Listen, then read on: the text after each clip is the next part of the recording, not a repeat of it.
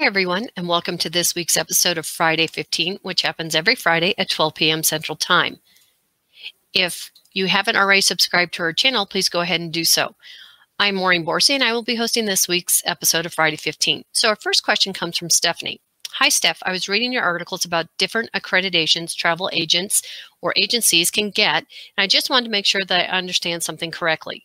If I am starting my own agency to be solely a Disney travel planner and I book someone a Disney package vacation that includes air, is a CLIA card enough for me to be able to do this since it does not allow sell of airfare? After reading the various articles, it looks like you would not need GDS or other accreditation if you were only selling airfare as part of a package and would need separate accreditation if you are selling airfare alone by itself. Thank you so much. So, really good question, Stephanie. First off, so it's great to see that you already know what it is that you want to do. So, you know, you're going to open your agency and that you're going to be a dedicated Disney travel planner, which is really half the battle is knowing what you do want to sell. So, you're wanting to know if you sell a Disney package with air, is a CLIA card enough, or do you need a separate accreditation for selling airfare by itself?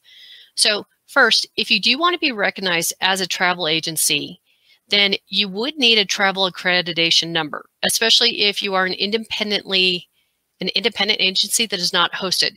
So first, if you are hosted, that does change the scenario. But if you are off on your own, um, you are going to need to get some uh, an accreditation number. So keep that in mind. But if you are a host with a host, the good news is you can utilize their accreditation number and you don't need to go out and get your own um, accreditation number. So that's good. Also, if you are not hosted, but you are with a consortium, you might also go down that path as well and find out what options they have available for you um, as being a member of the consortium as well. So, um, but you can sell Disney packages with air without an accreditation, as the air can be included in the overall package. Honestly, you know, there really is no universal travel agent certification out there.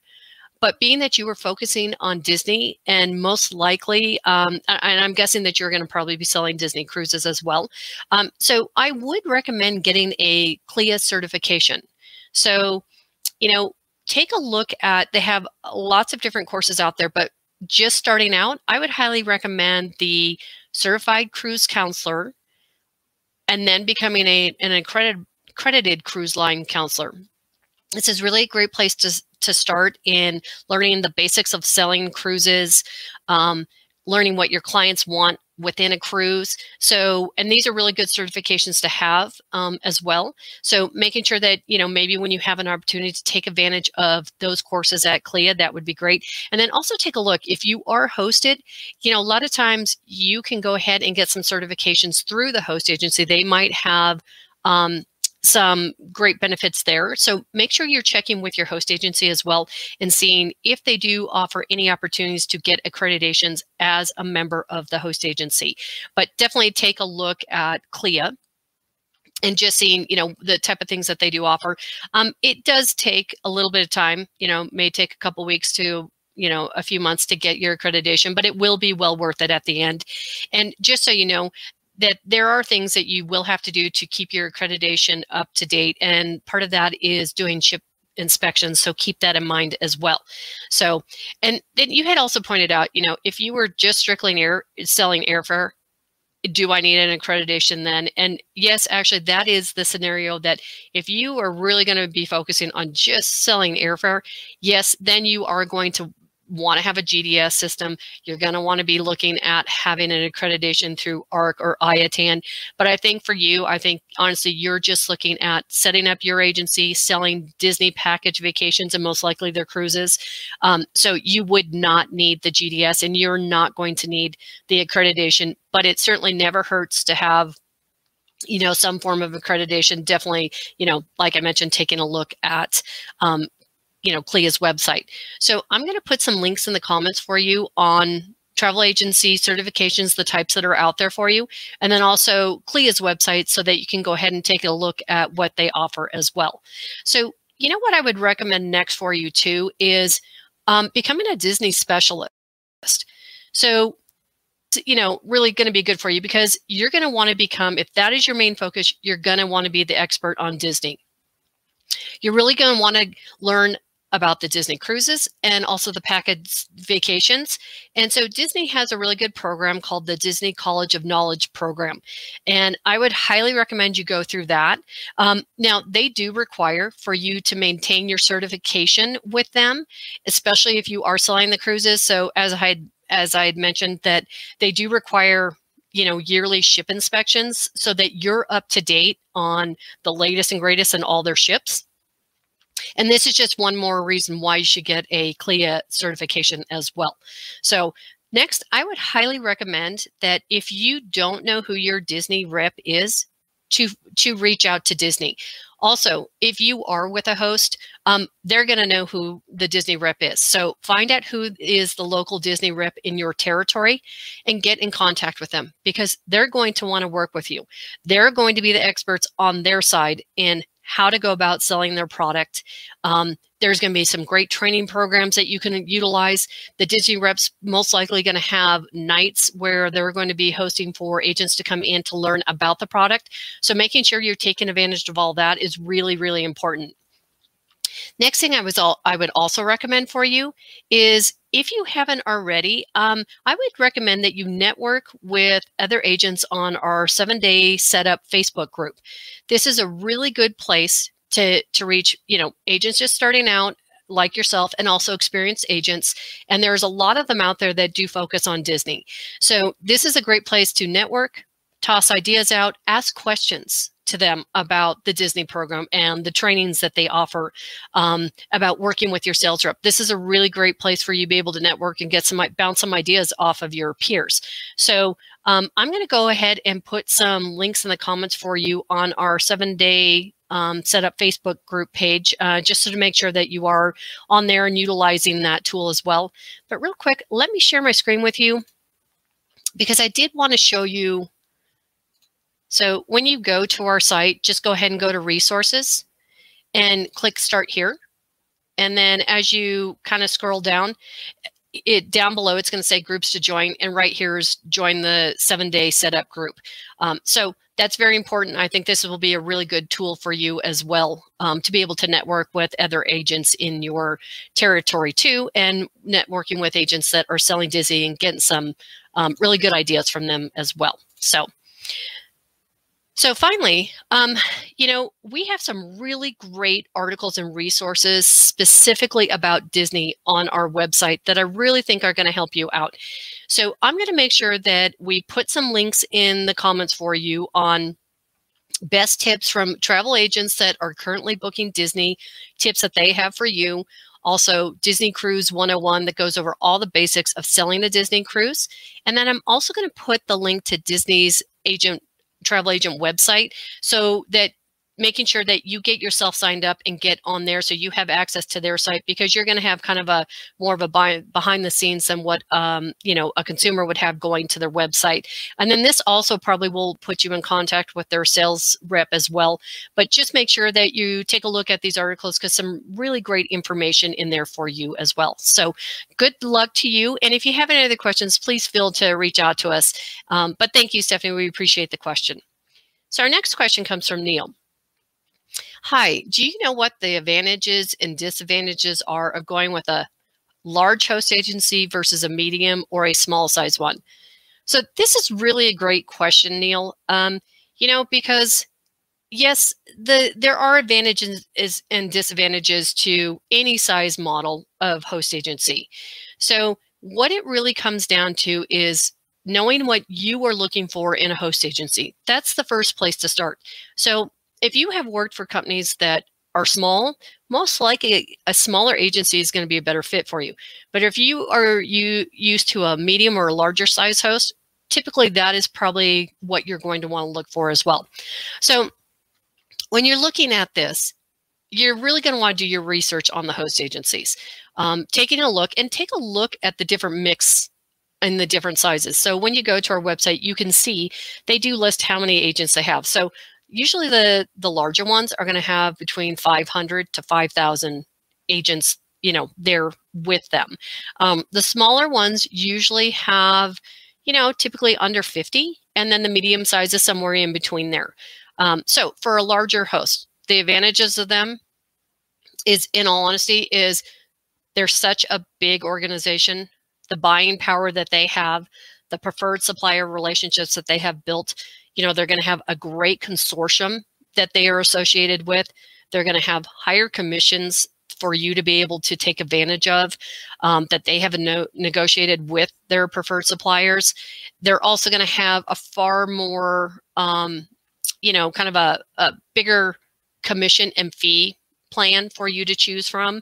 So, you know, they're going to have a lot of different options available for you. So, if fees and, you know, commission splits are important, then taking a look at the options that are available for you as well, that would be important to look at. You know, as I mentioned, you're going to have a huge number of preferred suppliers to work with. I mean, hundreds and hundreds of them. Um, and then, you know, they're going to have really great educational and training programs. They have annual conferences and they have yearly events, multiple events throughout the year, different training events that you can utilize as well.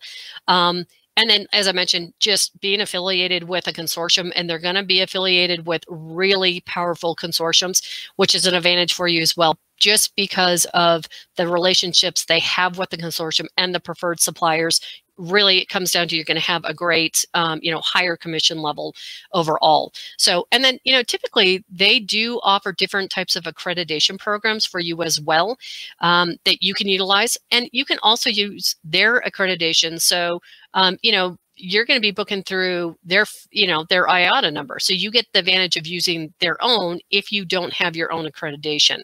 So and you know most host agencies do have some form of lead program too. So if that is something that's important to you you're going to want to take a look at that.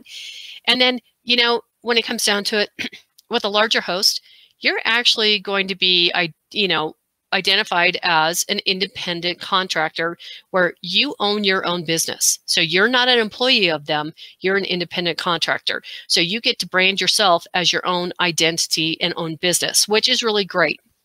So, you know, disadvantages just might be overall the size. You know, maybe there's not as much of the one on one personalized attention that you might get with a smaller or medium sized host but they have so many other things to offer. So, you know, just make sure you're doing your research when you are looking at any host model. Um, so, and then, you know, when you're kind of looking at a medium size, so they're really going to typically going to be anybody that has over 50 ICs.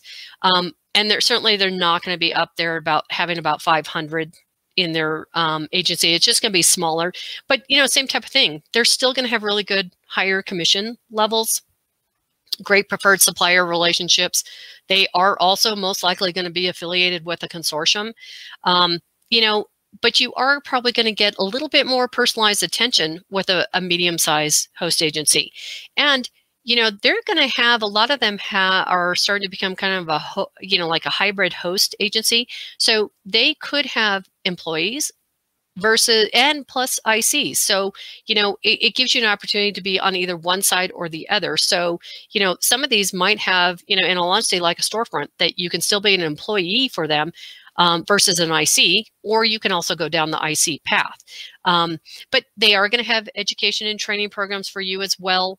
Uh, that you can take an advantage of, you know, just like with the larger one, there's going to be annual conferences and events for you to a- attend. Um, and then, you know, they also will have accreditation opportunities for you as well. And you'll be able to utilize their accreditation as well when you are booking. So, and, you know, this medium sized ones, they might have some lead programs available for you, but it's just something that you're going to want to have to ask um, what they do have available. And then also, uh, you know, making sure you understand up front do you have to use the host agency's name? Um, you know, so is it going to be that I'm going to be branded as XYZ Travel, or are you going to be able to have your own? So that would be something I would just check with a medium size as well. And then also finding out what their commission splits are and what their fee program is because they may not have as large of an offering for you but you know what sometimes it's you know the fee is more important than the commission split and vice versa. So just taking a look in, at that is important as well. And then you know for a small so what we're seeing is we're really seeing a really big trend in the smaller um, agencies that, you know, currently they have maybe less than 10 ICs, but they are starting to look at growing their ICs overall, but they don't want to get any bigger than maybe 50. So that's really a good option for if you are looking to have a more intimate you know experience with your host starting out um, you know so the disadvantage is kind of with a small one is you know you you're going to have a limited package with your commissions and your overall fees um, you know they are going to vary quite a bit from a medium or a larger one but you know the advantage is it's going to be a far more personalized experience for you their training and education programs are going to be more on a one-to-one level versus a bigger host agency where they bring all the new ICs in at one time to kind of train them. So keep that in mind. And you know, you could be working in an office versus working from home. But I think in this day and age, a lot most everybody is working from home anymore. So making sure you understand, you know, what what does the smaller office have to offer? Is it an office location or is it am I also working from home? Am I an employee or am I an IC? So those are important questions to kind of keep in mind as well. And then also, this is another question to ask is, do you need to utilize the agency's name? So if they are XYZ Travel, is that the name that you are going to have to utilize when you are pushing out marketing materials? Um, and, you know, you're still going to have, you know, suppliers to work with, but it's certainly not going to be probably the hundreds and hundreds that, you know, a larger one would have but you're still going to have all the major players there that your smaller agency is going to be working with. So, really, when it comes down to it, choosing the host really is a personal decision. So, kind of go off of what have you worked with in the past? Have you worked in a small, medium, or large environment? Then taking a look at those. And I would go to our website, take a look at we have hundreds of different types of models, um, host agency models on there. So kind of taking a look at what host agencies are on there and kind of get a feel. Click on each of them, go to their website, see what they have to offer because it's going to come down to, you know, probably commissions and fee structure. It's going to come down to preferred suppliers. What kind of technology and CRM materials do are available to you? Because that is very important in this day and age. And then certainly the training and educational tools available to you as well. So, and then once you've narrowed down your choices, I would give a call to each one of them because once you actually call them, you're going to find out how the culture is and if it is really a good fit for you. So, making sure you're just calling them, doing your research, and then that's going to help you narrow down your choices. And then I know that you are on our seven day setup Facebook group page. And I know you've already asked this question. You got a lot of great feedback. So, you know, just make sure you keep utilizing that seven day setup group. That you know is so very important, especially just getting started out, started out.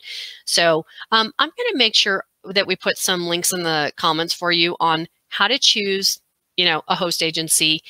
You know, the benefits of a host agency and tips for using a host agency. So these are really important um, things to consider when you are going about choosing a host agency. So good luck to you, Neil. I hope that that answered your question and kind of gives you an idea of the differences in the sizes. I mean, it really is going to come down to if you want a more intimate experience or if you're looking for one that, you know, you're going to have far more flexibility, um, being, you know, more options in your commissions and your fee structures, things like that.